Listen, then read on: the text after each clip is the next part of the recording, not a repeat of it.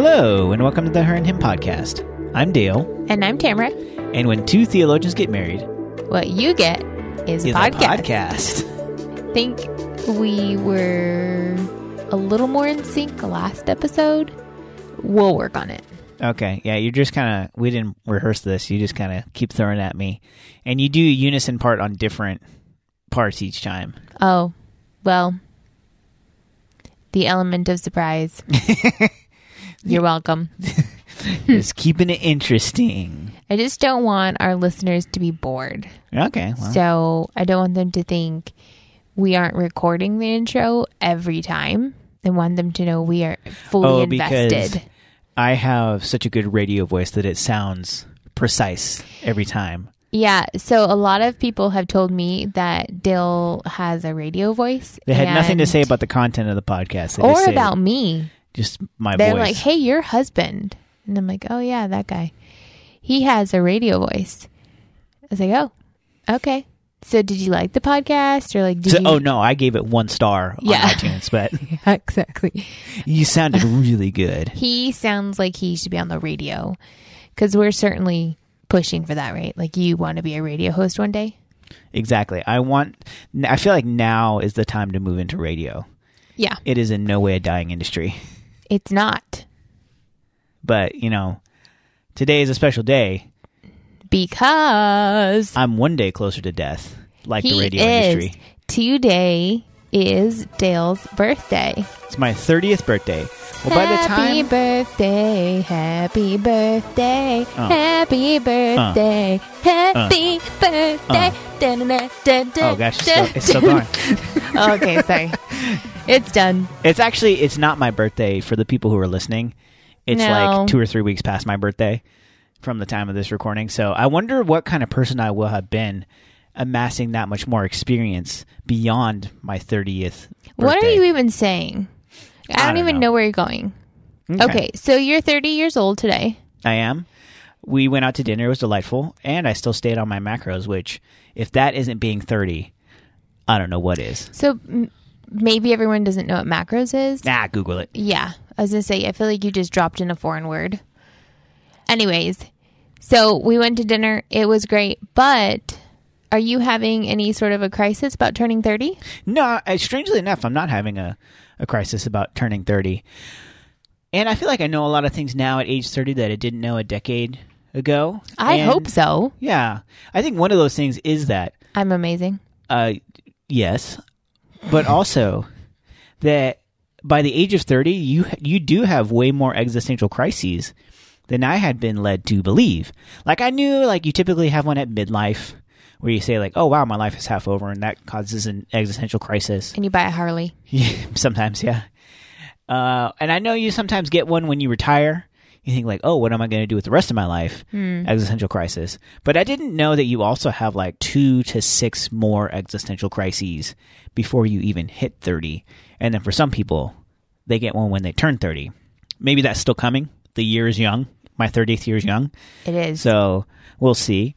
And I feel like regardless of what existential crisis you're in, whether it's at midlife, whether it's at retirement, whether it's when you're going into college, whether it's your you hit 25 or you hit 30, it all seems to revolve around kind of the same question. And it's like what am I supposed to do with my life? Like what is my purpose? Am I living my purpose? Like what is the reason for which God put me on this earth? And am I currently doing that? Or am I on the path to doing that? I don't even know what that is. And so that's what causes many existential crises. Crazies. Crises. Crazies. Yeah, I have talked to many people who are still questioning what am I doing with my life. I remember being in high school and early years of college where that was the number one question. What are you doing with your life? You were asking yourself that. Everyone around you was asking you that. They're asking you that when you're applying for college because they want to know what major you're going to do. And you're like, I have no idea. Yeah, you're like, dude, I'm 17. I just want to go to the movies and the mall. I don't know what I'm going to do for the next 40 years. Yeah. And I thought that question stopped at, you know, your early 20s, but the more people I talk to, the more I realize we are still asking that question. And Dale, I think for you, it was a little bit different because you had a really clear understanding of what you uh, were called to.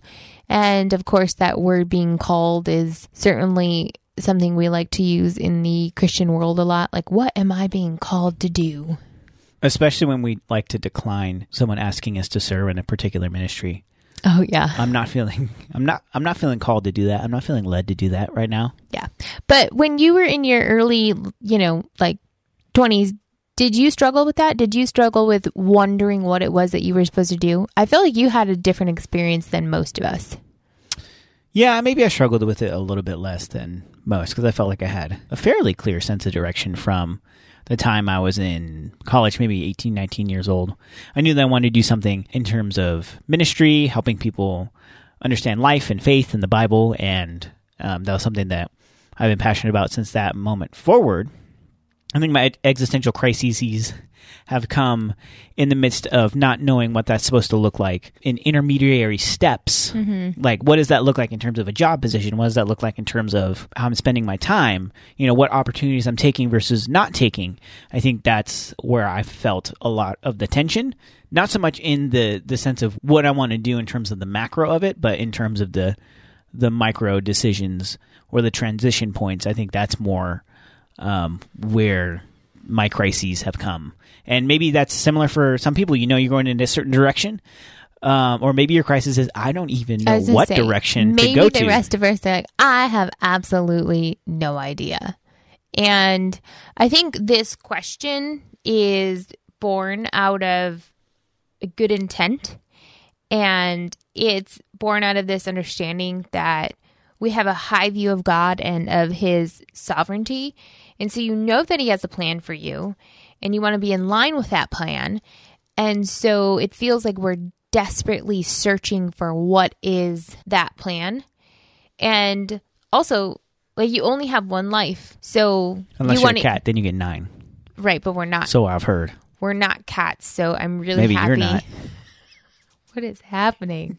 I'm really happy we're clarifying that we are not. I am not a cat. Oh, this is, remember this is just getting really. Remember weird. that Zoom video where it was like, uh, it was like these lawyers that were coming before a judge, but it was on a Zoom meeting, and it was this older lawyer. Oh yes, and he had like the cat filter on, and so it was like literally just like his eyes on a cat, and he's like, he didn't, he didn't uh, know how to turn it off. Uh, we, we can move forward. I, am here live. I'm not a cat.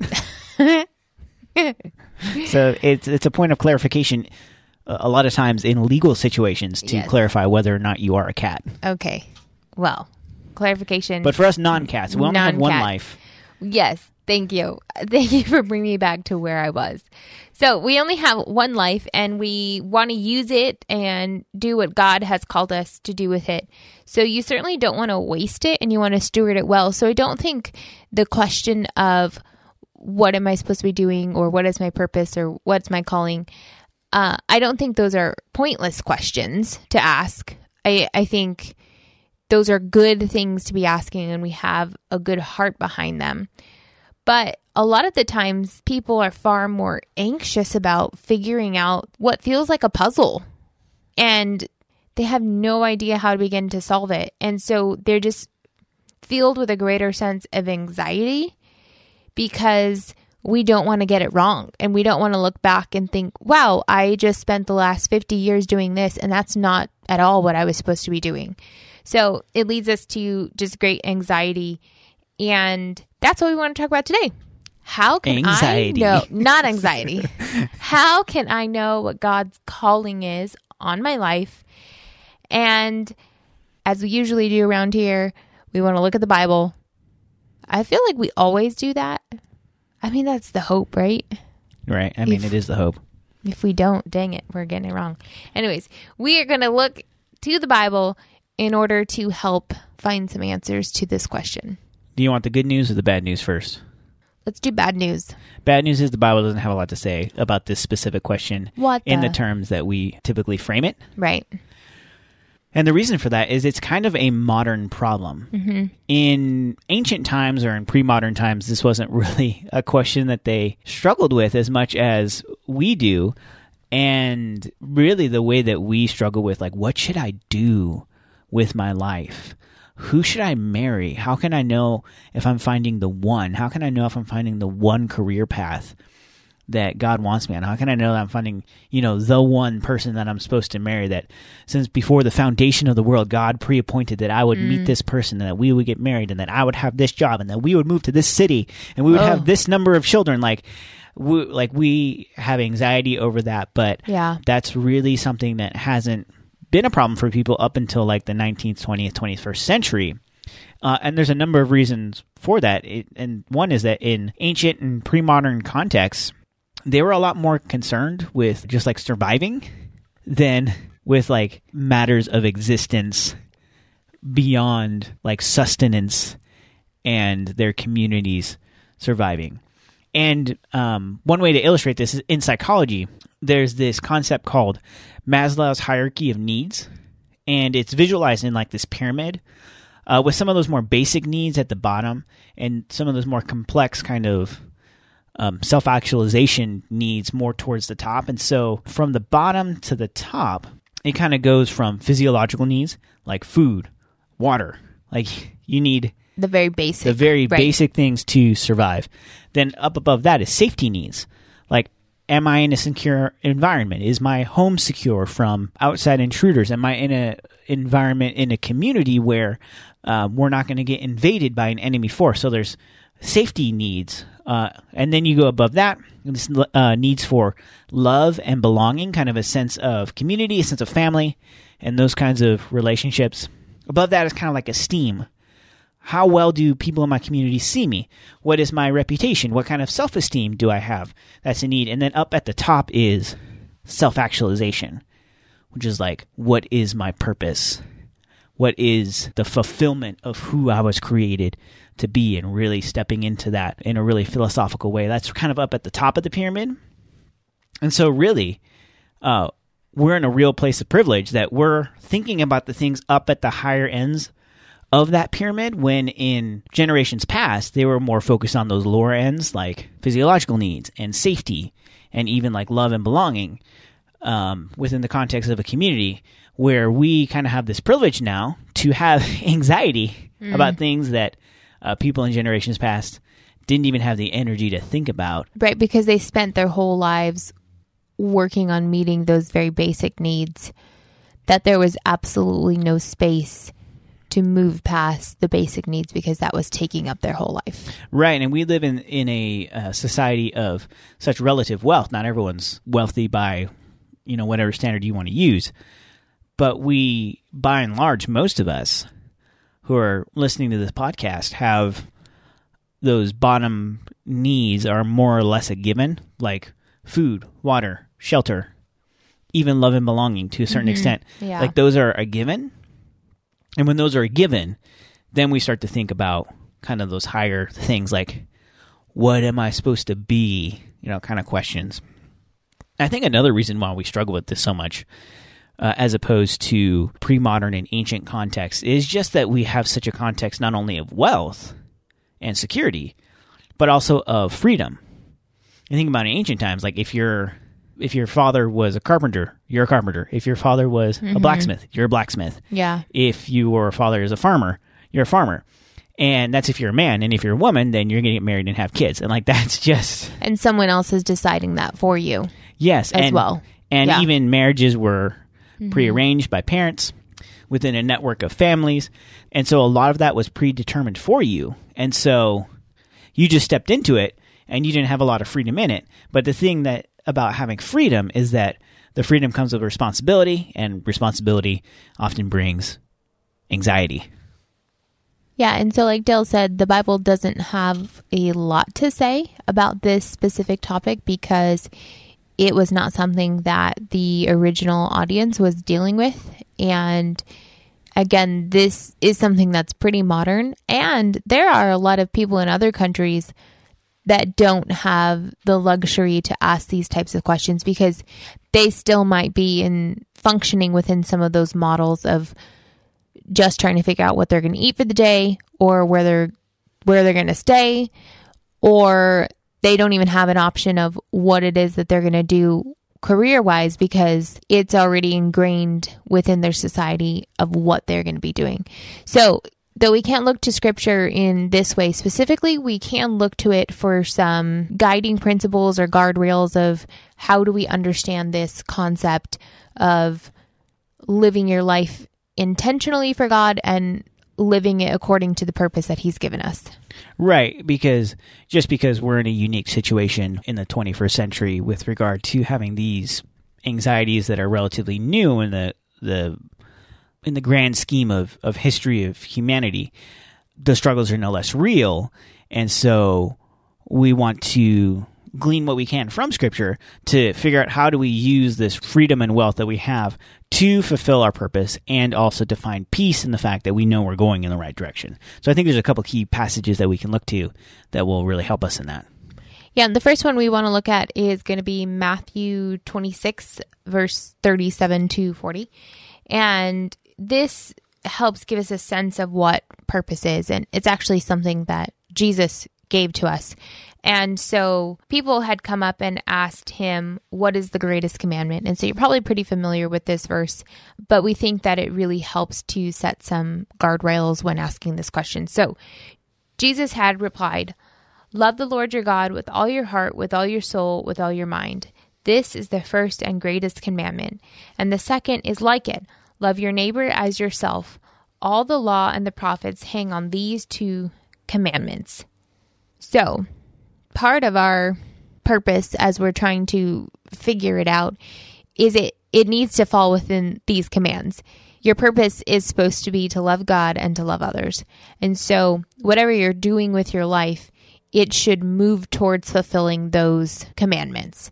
And so I know that leaves the options really wide because there's a lot of things that you can do in life that are going to move towards the direction of loving God and move to the towards the direction of loving people. So if you're doing something that doesn't involve either one of those, then you are very likely on the wrong path. Right. I think another good one is Micah 6 8. It says, He has shown you, O mortal, what is good, and what does the Lord require of you? To act justly, and to love mercy, and to walk humbly with your God. And so those are kind of our guidelines. Love God, love people, do justice, love mercy, walk humbly, those are really kind of like the ways that you're going to live your purpose. Those are the ways that you're going to know that you are stepping into the purpose that God has created you for. And maybe you feel like that's a little broad and it seems like there's not a lot of narrowing down of maybe the particular questions that you have, but I think you can gain a lot of peace from that. Mm. In in that if you are walking on the path of love, of justice, of goodness, then you're on a path that's a good path. And maybe depending on the factors in your life, you need to alter course at some point and, and, make wise decisions and seek counsel and maybe wrestle with some things. But if you are heading on that kind of a path where you love God and love others, then you're headed in a direction that isn't against the will of God. Hmm. Yeah. And I think something else to just give us peace of mind as we're feeling maybe like these verses didn't help narrow anything down. They kind of left thing as left things as open ended as they already were in your mind. Is that we can trust that God is going to take care of the details in the midst of that. And one of the verses that is just a really good reminder of that is Proverbs 16 9 says, The heart of man plans his way, but the Lord establishes his steps.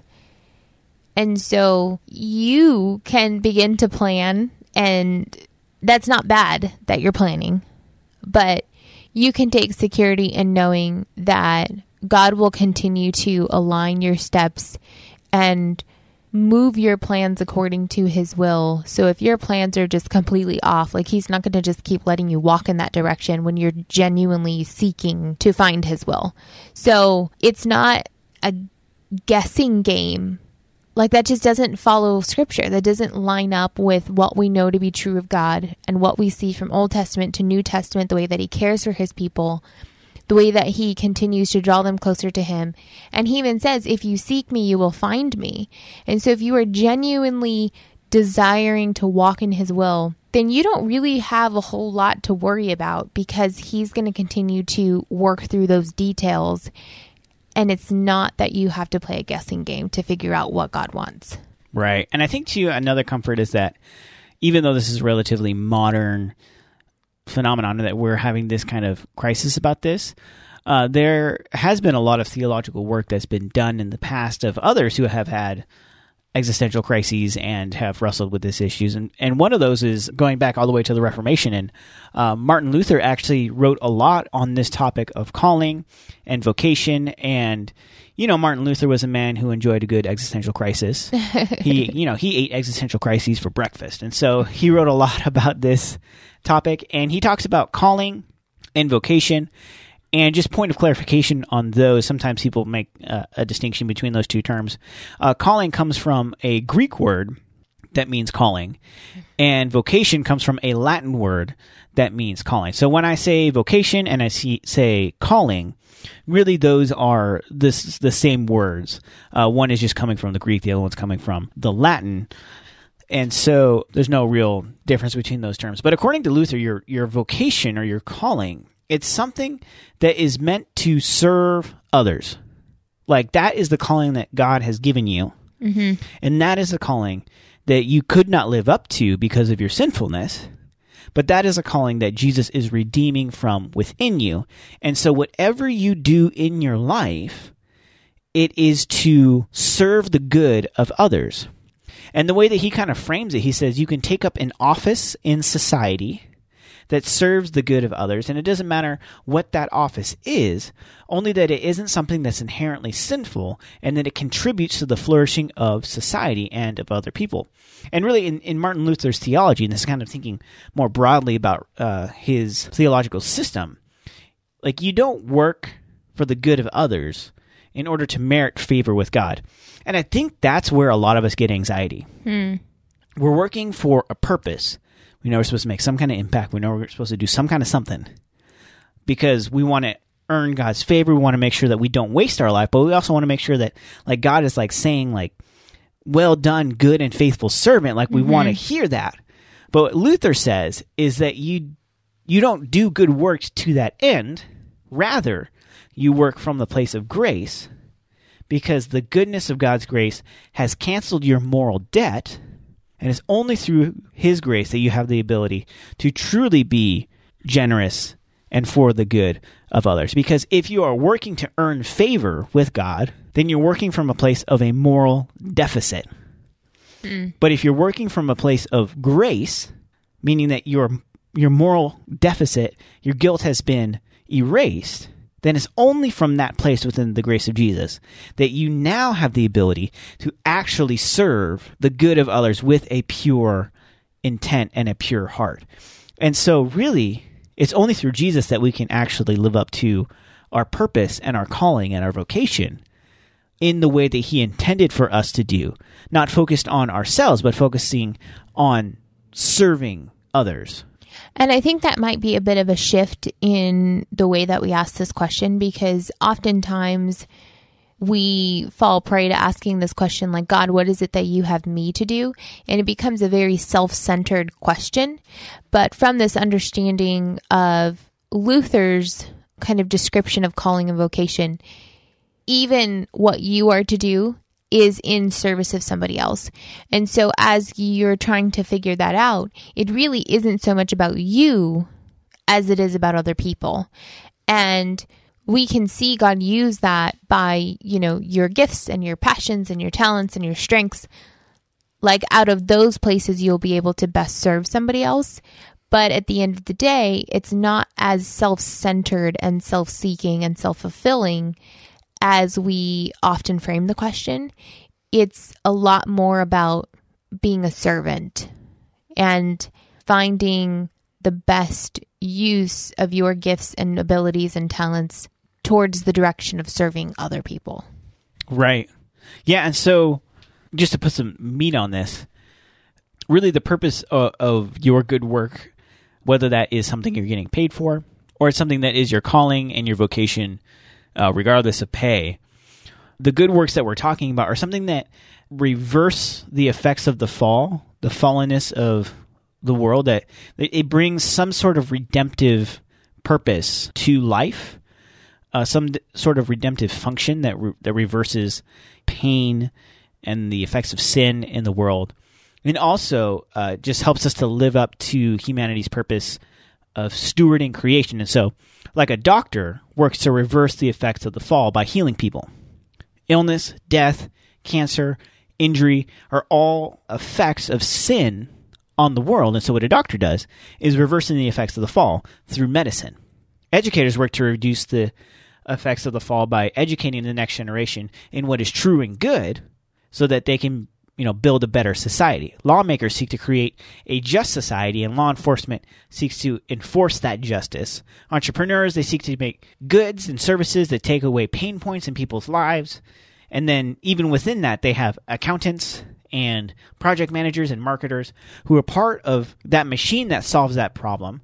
You know, whether that's a personal problem or a business problem, but they're they're kind of individuals a part of a collective mission that is doing something that is helping humanity steward creation mm-hmm. and re- reduce pain and suffering in the world and, and, the pain points that come along with just living in a fallen world and we could go on and on and on but you kind of get the idea that just about any job that is doing something good or helping an organization that's doing something good even if that something good is selling a product that you know is useful to people mm-hmm. that yeah. is helping us steward creation right and that is helping us to reduce reduce the effects of the fall by decreasing the amount of pain that is resulting from the fall of humanity and the sinfulness that has kind of created problems for us. And so you can be at the forefront of that, say you're the doctor, or you can be an admin or a medical assistant who is a part of that system that is bringing forth that good. And so, really, when you look at it that way, you can have a really high purpose even if you don't feel like you're in a really high position. Right. And you have opportunities to live out your calling through just about any job out there. And so I mean so long as you're not selling like drugs on the street, right? Like Yeah, right. so I think That's the caveat. but I feel like that's given. Yes, thank you. Yeah, so you don't have to like discover your calling but what you need to discover is how you can live your calling out because you already know your calling. Your calling is to love God and love others. Mm-hmm. And so, what you're really trying to figure out is how do I do that? And the way that you do that is going to be different from the way somebody else is doing it. But you don't have to worry about fitting into one specific category as you're trying to discover it. And it might look different over the course of your life. It might start off in one way and just take a completely different turn somewhere along the road, and that's okay. Right, yeah, because you have a specific set of passions, gifts, skills, experiences, and opportunities. And maybe those skills, passion, gifts, opportunities change over the course of your life, mm-hmm. and you can utilize those to maximum effect in that season uh, of life that you're in, and that can change from season to season, from decade to decade, sometimes from year to year, or you know, seemingly from moment to moment. Yeah, so you can make a plan and you can move in that direction, and you can lean into that and invest in that and spend all of your time there. And then you have the freedom to change courses. And that's okay. It doesn't mean that what you were doing was wrong and now what you're about to enter into is really the right thing it like we don't have to pit things against one another. We can just realize like, wow, God's actually taking me into a new season and he's allowing me to live out my calling in a different way than I did 10 years ago or than I did the first half of my life and the second half looks different. Or you might have the same career or passions and interests and be in the same field your whole life. Like there's just a lot of room, especially in our modern days, for us to live out the calling that God has given all of us. Yeah. I think even you are experiencing a little bit of what it looks like to shift kind of your vision for what your calling is, even just being a mom in ways that you probably didn't expect, but your perspective has changed a lot. Yeah, my perspective has changed drastically. I had thought I was going to be doing something completely different by this point in my life than what I'm doing. And I thought I was going to be this like career woman that didn't want to be home with her children at all and that I would be working, you know, more than 40 hours a week because I have always enjoyed working and I pursued an education so that way I could, you know, move into some kind of full time ministry where I was getting paid for it versus full time ministry and not getting paid for it. But I had just seen my life being a lot different. And a lot of the times people say, I thought it was going to be different as if they're disappointed about where it's at. But I thought it was going to be different. And I am so happy it is where it is because God has changed my heart. God has changed what was priority in this season of my life.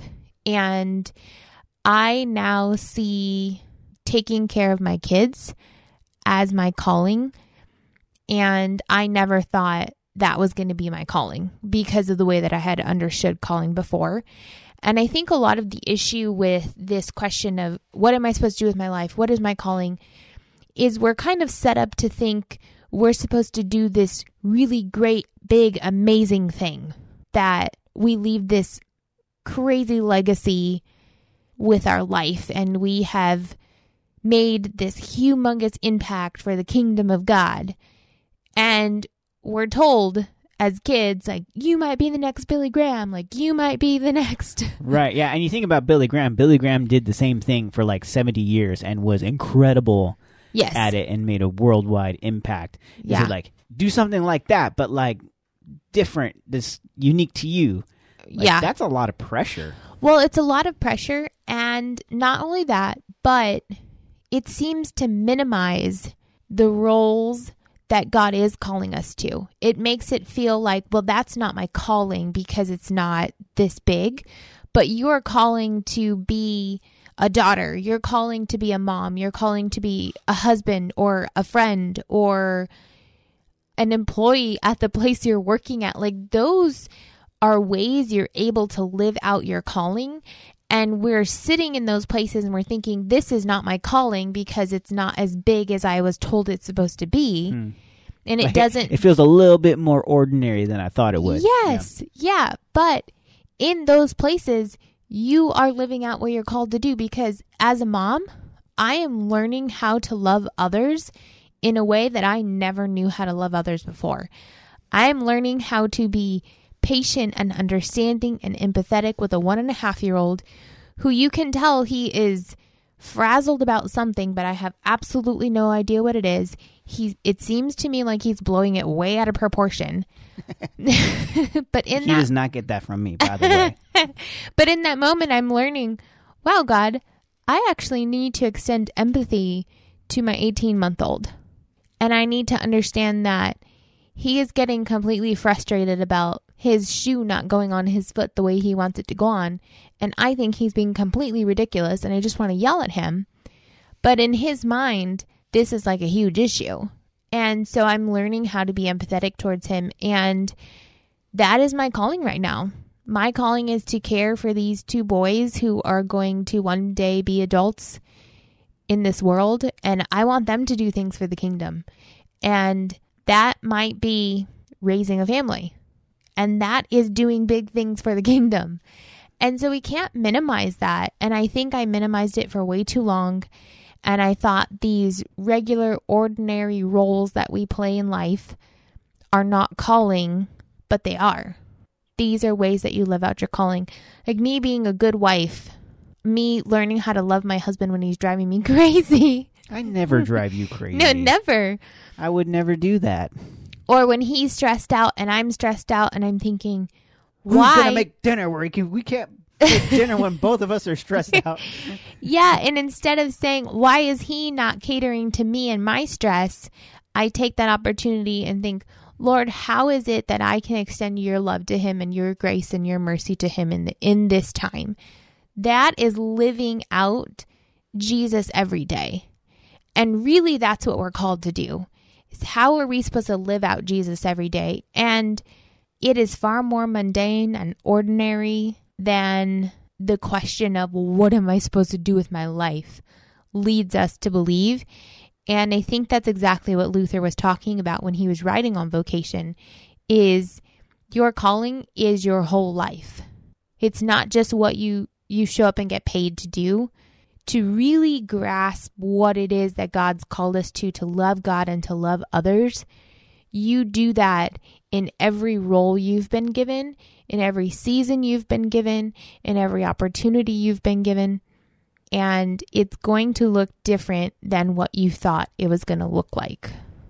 And that doesn't say you can't live out your passions because you're a mom or you're wife or you're a husband and a dad or a friend or you're at a job that doesn't exactly excite you. Like all of that is real life, guys. You like might be listening to us right now at your job that doesn't excite you. and that's real life, or you might be taking courses that you don't care anything about right now, or you wonder, why am I still in school, or why am I not in school? Like, that's all just real life, and each and every one of those steps is a place you are called to, and it's a place you live out that calling of God. And so we have to view calling as this all encompassing whole life ordinary, mundane thing. And it doesn't mean you're falling short because you're not the next Billy Graham. Right. It actually means you're doing exactly what God wants you to do love God, love others, right where you are. That's your calling. End of podcast. yeah, I think a lot of times you uh, you need to in order to think bigger you actually need to think smaller. Yes. Like we're asking like what am i going to do with the next 50 years of my life? What am i going to do with the next 30 years of my life? And really what you can be asking is what am i going to do with today? Like mm. what opportunities do i have placed in front of me? What are the the particular gifts and skill sets and passions i bring to the Yep. table with those opportunities, maximizing those in order to love God and love others and do justice and love mercy and walk Mm. humbly. Mm. And where you continue to do that in the small areas and really focus on making the most of every opportunity placed before you to serve others and to serve Jesus, I think you begin to see trend lines of like, hey, like here's a direction that my life seems to be headed as you're faithful with the little opportunities that you have uh, a picture I think will begin to form from all of the data points Hmm. in a direction. And I think a lot of times when you're faithful with really small opportunities that you don't even think like are anything, uh, they lead to bigger opportunities to where now you're doing things that you didn't even think you're going to have the opportunity to do. It wasn't even a thought in your mind that you're going to be doing those things or that your life would go in that direction. Uh, but because you were faithful with every situation that you've had come to you, uh, just to think small with it, to be faithful in that moment. Like uh, it, there's this phrase in baseball uh, for like an infielder where if you want to avoid making an error, uh, the coach will always yell "ball first. Where if you're at third base and you're fielding the ball, and you're thinking about okay, I'm going to field the ball and I'm going to throw it to first to get the guy out. You have to think about getting the ball first. A lot of times you're thinking about the throw. Mm. That's when it goes straight through your legs. Mhm. So ball first. So like in those opportunities, like don't be thinking like four steps down the line, like what is this all going to mean? Mm. Just focus on that moment and that opportunity that you have, um, whether that's at your current job, whether that's in the classes that you don't know how they're going to apply to your life, whether it's just with like the relational opportunities that you Mhm. have, Mm-hmm. like being faithful with those things. If you do that enough and you stay, if you start low, stay low enough in that, to use another baseball metaphor, then uh, some good things are going to happen. Yeah. And you won't reach those great moments that you might have in your mind overnight. You're not going to be doing the most ordinary and mundane thing one day, and then all of a sudden you have reached the fullest potential of everything you've ever dreamt of the next day. It doesn't happen like that. It happens with you being faithful step by step by step by step and living out your calling with each step. It's not as if 10 years from now I'm going to finally reach my calling. No, every single day you're living it. Hmm. And so if you wait to live your calling once this certain thing happens, then you're missing it. You're missing what it is that God intends for us to be doing with our lives. Yeah, it's like you're becoming who you will be in everyday situations. Right. And I think a really good example, just to kind of put some flesh to what we're saying, is I never saw myself as a writer. I never dreamt of being a writer. You write a lot for someone who's not a writer. Yeah. And now, slowly but surely, opportunities have come for me to write. And interestingly enough, the job position that I'm in right now, that really feels like I just kind of fell into it. It wasn't something that I had like aspired to. It wasn't even anything that I applied for originally. It just like holes kept happening in our organization and I kind of kept moving into the different holes and before you know it, my primary like day-to-day task is writing. And I have learned that I enjoy writing and I think I'm pretty decent at it. Like it it seems as if God is revealing this gift to me in this season of life. And if it weren't for me just saying yes when the opportunities came like, "Hey, do you want to write this?" Uh yeah, sure. I don't really think I'm a writer, but okay. Uh and then someone asking me, "Can you write this?" and then before you know it, most of my current season of life is writing. So I would now call myself a writer. And that even happened with the recent book that we had published. Mm-hmm. It was really just continuing to step into the opportunities that were placed before us, but that didn't happen overnight. Right. And I even thought it was a spam email that we got from a publisher that told us they want to write, a book. Yeah, and I was like, "Hey Dale, did you did you do you keep deleting these Oh, emails? Like, mail? what is Yeah, happening?" Because you Like, know how you get all kinds junk. of all kinds of stuff in your inbox from all kinds of people. I Yeah. go delete, delete, delete, delete. So yeah, but just to kind of give you actually an example is in my own life, I've just said yes to a lot of little things. And now looking back, I'm like, wow, all of those were stepping stones to get me where I am now. And in many ways, I have learned new gifts and talents that I have and new passions. And I would say that I genuinely enjoy writing.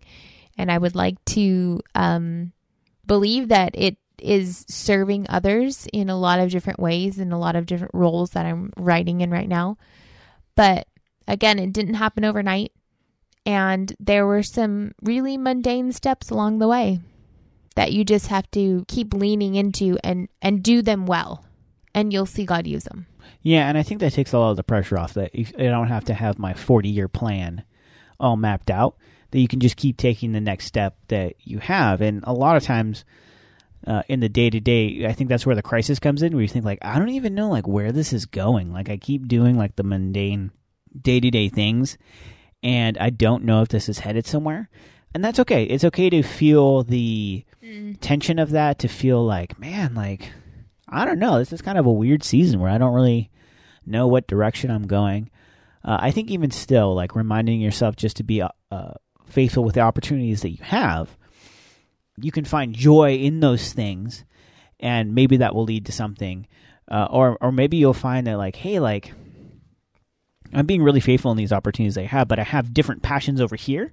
Maybe I can start looking for other opportunities over there, and that's a, a good time to you know switch gears towards something else and to explore. And really, like, it's okay to just explore, try different things, seek wisdom, and then really just look for those trend lines and then uh, pursue after those things. And I think if you do that, you're going to be um, headed in a direction that is ultimately going to be fulfilling to you and it's going to be a good use of your gifts. And I think it's going to be a key part of you stepping into the person that God created you to be. Thanks for listening to the Her and Hymn podcast. If you enjoyed hanging out with us, consider subscribing to the podcast to receive it automatically each week. Also, be sure to head over to our website, herandhymn.com, and you can get show notes for this episode, read our blogs, and other helpful resources. We'd also love to hear from you, so you can email us at herandhymnblog at gmail.com. Thanks again, and we will see you next time.